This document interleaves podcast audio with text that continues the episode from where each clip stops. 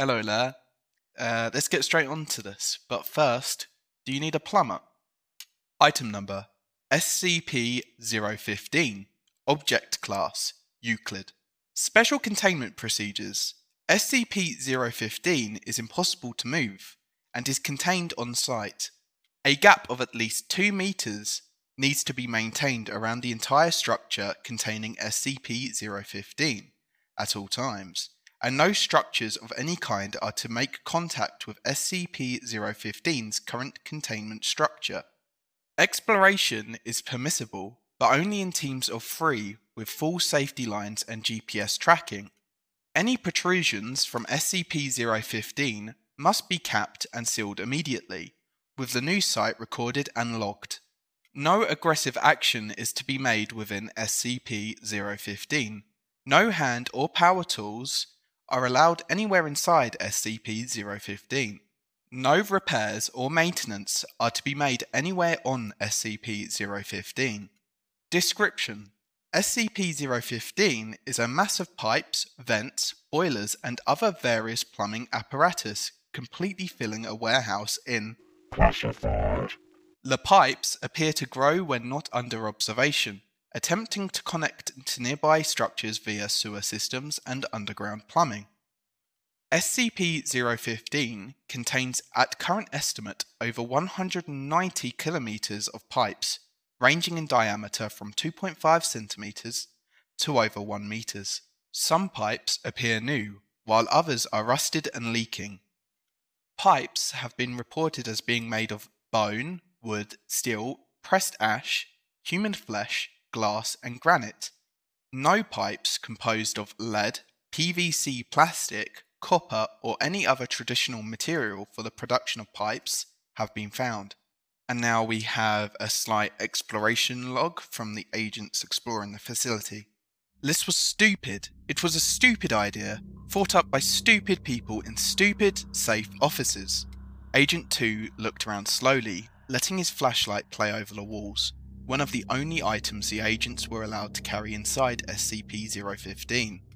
Agent 6 and Lon were standing just behind him, doing the same. The idle chatter and joking had died off about 30 seconds ago, each agent slowly realizing that this was no simple little milk run. Go in, find the observation unit, pull the data and recover the unit. Cake. They laughed, Lon asking if she should find a Mario hat to wear, Lem being plumbers now and all. Now, however, seeing the dim, cramped tunnel yawning before them, the only joke was Lem being there at all. Two stepped forward, slowly fixing his flashlight on the ground. It was a hard mat of pipes, more or less level with the floor. A few small tubes stuck up here and there, snaking around like tree roots, or suddenly turning up in the middle of the floor like a pillar. The walls, the ceiling, every inch of the original structure was coated in pipes. Some researcher who led them up to the main door said that there wasn't anything left of the old warehouse really, except for the outer shell. He pushed away that whole line of thought, pointedly following the pre mapped course they'd had to memorize, stepping around a pillar of tightly woven hair, a glossy surface, steaming gently. Six plodded along, taking the rear and keeping a close eye on Two and Lon. Skittish kids! Lon was jumping at every sound, and Two looked like he was ready to drop and run if he saw so much as a mouse. Kids. He sniffed in the dark, playing his light forward, smelling heat, sewage, and God knows what else. They needed a good military hand to lead them, but damned if Six was going to mollycoddle grown adults who were going to jump at shadows. They were going to get his goddamn job done and get the hell back out. Fuck that bullshit SCP slip. They were just security blankets for eggheads and flakes. Semi sentient my ass. They just didn't want people denting their pet horrors. He wanted out of this dripping nightmare. He was going to get his mission done, with or without them. Lon tiptoed over a thick, thorny mass of pipe, the surface like braided thistles, trying not to whimper. She kept close to Two, keeping the light at her feet so she wouldn't step on anything nasty. She hadn't wanted to seem like a little, weak girl, but she had a terrible fear of tight spaces, and this place was like walking around in someone's slowly closing arteries. Lon shook her head, hard, breaking off that whole train of thought. She was the tech, six and two were the safety. All she had to do was stick by them, pull the data cards out of the um, MRV, and then leave. She tried hard to not look back at the sealed doors in the distance behind them. Only a couple of turns to the MRV, a little work, and then out. In and out, simple as pie. She ignored a softly throbbing pipe of leathery flesh near her arm, with a focus that was almost physical. They found the MRV after what felt like an hour of walking. It was hard to keep your bearings, the rampant growth of the pipes had cramped some areas down to crawlways and snarled others into random claustrophobic mazes. Six had nearly gotten stuck twice and had looked like he was about to murder Lon when she made a comment relating to Winnie the Pooh. Lon was talking again, at least, but it was brittle, whistle in front of the graveyard chatter. Two kept trying to follow the directions, but even with them being less than a week old, they were little more than a guideline. When Lade finally found the MRV, it had been momentary relief. At least they were at the halfway point. Then they'd looked at it in the light. It had been spared for lack of a better term. Pinned against a pipe of some kind of dense fabric, a smooth black pipe had docked itself to the camera lens of the observation vehicle. It wasn't smashed or damaged, it just connected as if it was made for it. It had lifted the little treaded robot nearly a foot off the ground, and it looked like other smaller pipes had started to connect to other open spaces on the vehicle. It just sat there, the wheels slowly turning as the battery died, like a bug on a nest of pins. Some clear, foul smelling fluid was dripping softly from the camera housing. Well, Two's voice echoed in the dark, a monument to his pointless speech. They all stood for a few moments. Then Lon started to carefully look over the MRV. Six was looking around with an increasing restlessness, starting to mutter quietly. Lon was reaching for the data cards, before stopping, looking over at Two. Um, Two, since it's grown into the MRV, do you think it counts? What do you mean counts? Two kept the light on her and the machine, a hiss of steam behind him making him flinch.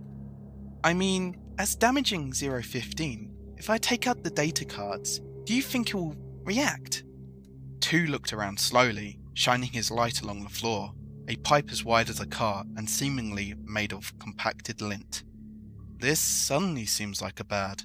Oh, shut the fuck up! Both agents turned to stare at Six, He'd stepped up to the MRV, flexing his hands and reaching into his coat with one hand. The other pushed Lon away none too softly. Move it! Reaction, for fuck's sake! They just say that shit to fuck with people and keep their toys safe. It's a bunch of weird pipes, beginning and end. There may be, it grows or whatever. But the damn thing sure as shit isn't going to take offense to people. I'm grabbing this goddamn thing and we're getting out of here. As he spoke, he stepped forward, flipping open the data port cover. More of the clear, scummy liquid had pooled inside. The other two agents froze, staring in shock at a moment, and the building seemed to do so as well.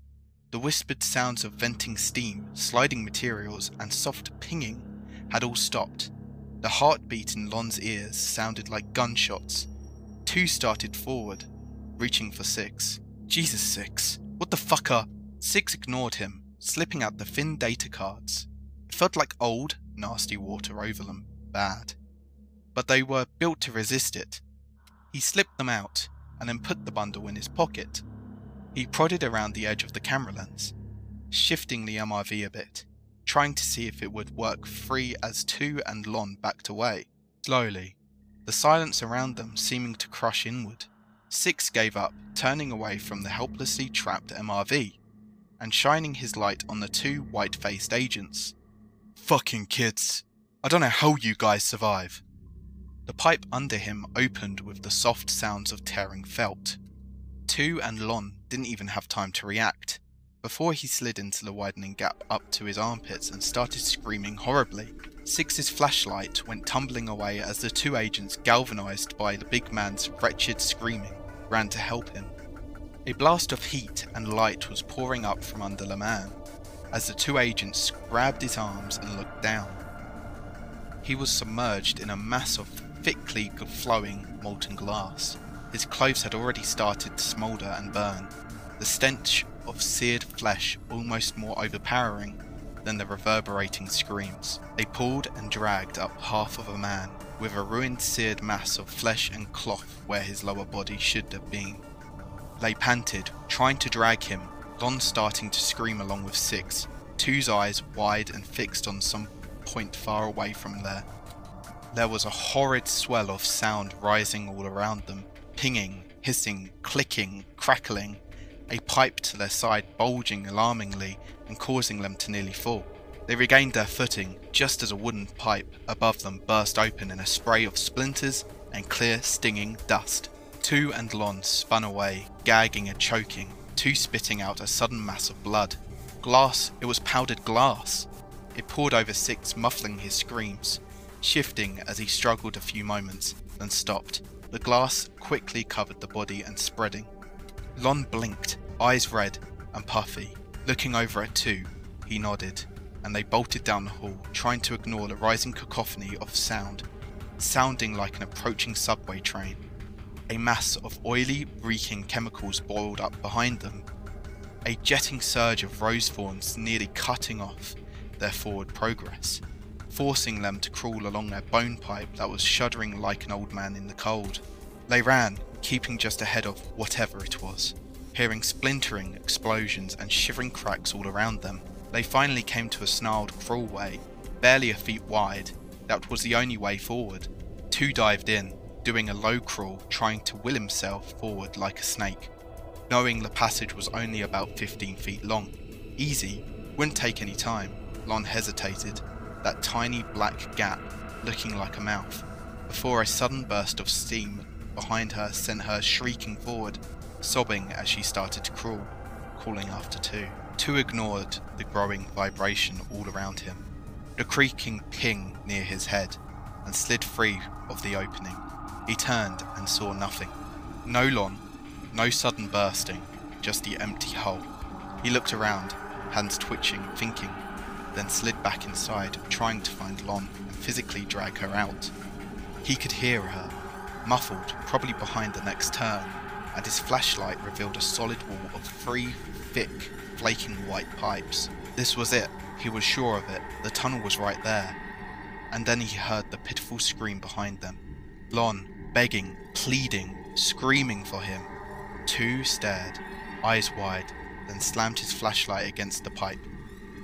It burst, sending a reeking corrosive slime over his hand making him reel back down the crawlway, screaming as it ate into his flesh. He stood outside the opening, holding his steaming hand away from him, trying not to look at the exposed bone. Oh, oh Jesus! Lon, Lon, I'm sorry. I'll get help. I'll get someone. Just sit tight. I swear. He bolted down the hall, his flashlight seeming to dim in time to the rising sound. Lon panted, screaming for Two, hearing the hard bang on the other side of the pipe, and his sudden, shrieking retreat. She sobbed, her whole body shaking, and slowly started to work her way backward, crawling on her belly, crying as she muttered some half remembered prayer. When her feet pushed against a solid wall of pipe, she couldn't even muster a fresh scream. She was trapped, the space not much bigger than a coffin, helpless. She sobbed, face on the ground of warm, fuzzy pipes, and noticed the silence. Aside from her cries, there was nothing. No pinging, no cracks or explosions, nothing. She raised her head in the barely illuminated dark. Looking around, she was alive. It was calming down. They'd come for her. Two would get help. She was getting out of here. He fought back her growing claustrophobia. Looking along the walls, she noticed a small gap at the ceiling and started shifting to get a better look twisting back, finding only the open end of a pipe. Lon sagged back, closing her eyes, tears leaking down her face. The first sticky drips she simply assumed were the same tears, then one fell on her mouth, and it was sweet. She opened her eyes and saw a thick, quivering mass of amber goo splatter from the mouth of the pipe, coating her and the floor as it surged out. She coughed, shifting back. It was honey. Honey or something like it. At least it wasn't molten lead or acid. Then she saw the level rising. It wasn't draining. The pipes were packed too close. She looked around her tiny chamber with horror, rising much faster than the honey oozing up her sides. Lon beat on the walls, the floor, the ceiling, trying to block the pipe with her hands, heedless of provoking the thing more. As the honey rose and rose, as cloying sweet as a school age lover. Her last gasping breath was sweet and stale with honey and screams. Two ran, totally lost now, his flashlight dimming by the moment, the sound of cracking and bursting pipes starting to trail off. Maybe it was done, finally. 015 was protective, but it didn't seem vengeful. People had gotten hurt before and gotten out fine. It happened. They'd find a way to get Lon out too. She might even be out already, just found another way to get around the blockage. That was probably it. She was out of this stupid place. Six was a shame, but why had that lunatic opened the case?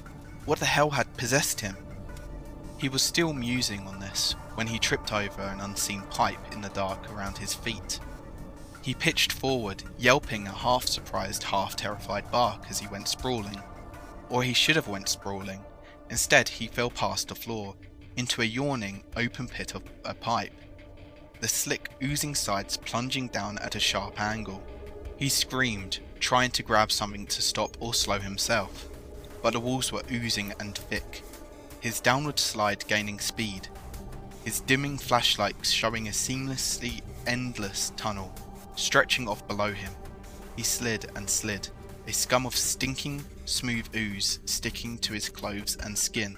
The tube twisted, banging him against a wall as he followed it, his flashlight jittering and starting to flicker. Panic slammed down like a fist, two grabbing the light and trying to keep it still, pleading with it, staring at the lamp bulb as it dimmed more and more. It surged for a moment, then flickered out, the darkness pressing to his eyes like a cloth. The agent slipping down faster and faster, screaming until he was hoarse, screaming until his throat bled, screaming even as he passed well beyond the physical boundaries of that tangled web of pipes. Days later, when his skin started to shred off, it was almost welcome. SCP 015 Recovery Report Agent 2, MIA. Agent 6, MIA. Agent Lon, MIA. MRV 889236 status unrecovered. Data deemed non vital in light of lost staff. SCP 015 classification level review suggested. End of exploration log. SCP 015 reacts to tools and aggression. Any personnel acting violently, carrying tools, or attempting to damage or repair SCP 015 in any way will trigger a reaction. Any pipes near the subject will burst, spraying on the subject for several seconds before flow suddenly stops. Pipes have been reported containing oil, mercury, rats, a species of insect not yet identified, ground glass, seawater, entrails, and molten iron. Pipes will continue to burst around the subject until death or retreat. SCP 015 was cut back to its current structure after attaching to 11 other structures in the area. Currently, 11 personnel have been killed and 20 more are still missing.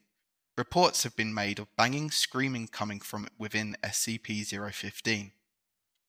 That was the end of this one. Told you, do you need a plumber? ah, I shouldn't be laughing. People died. But you can't help but laugh at this job. Anyway, bye bye.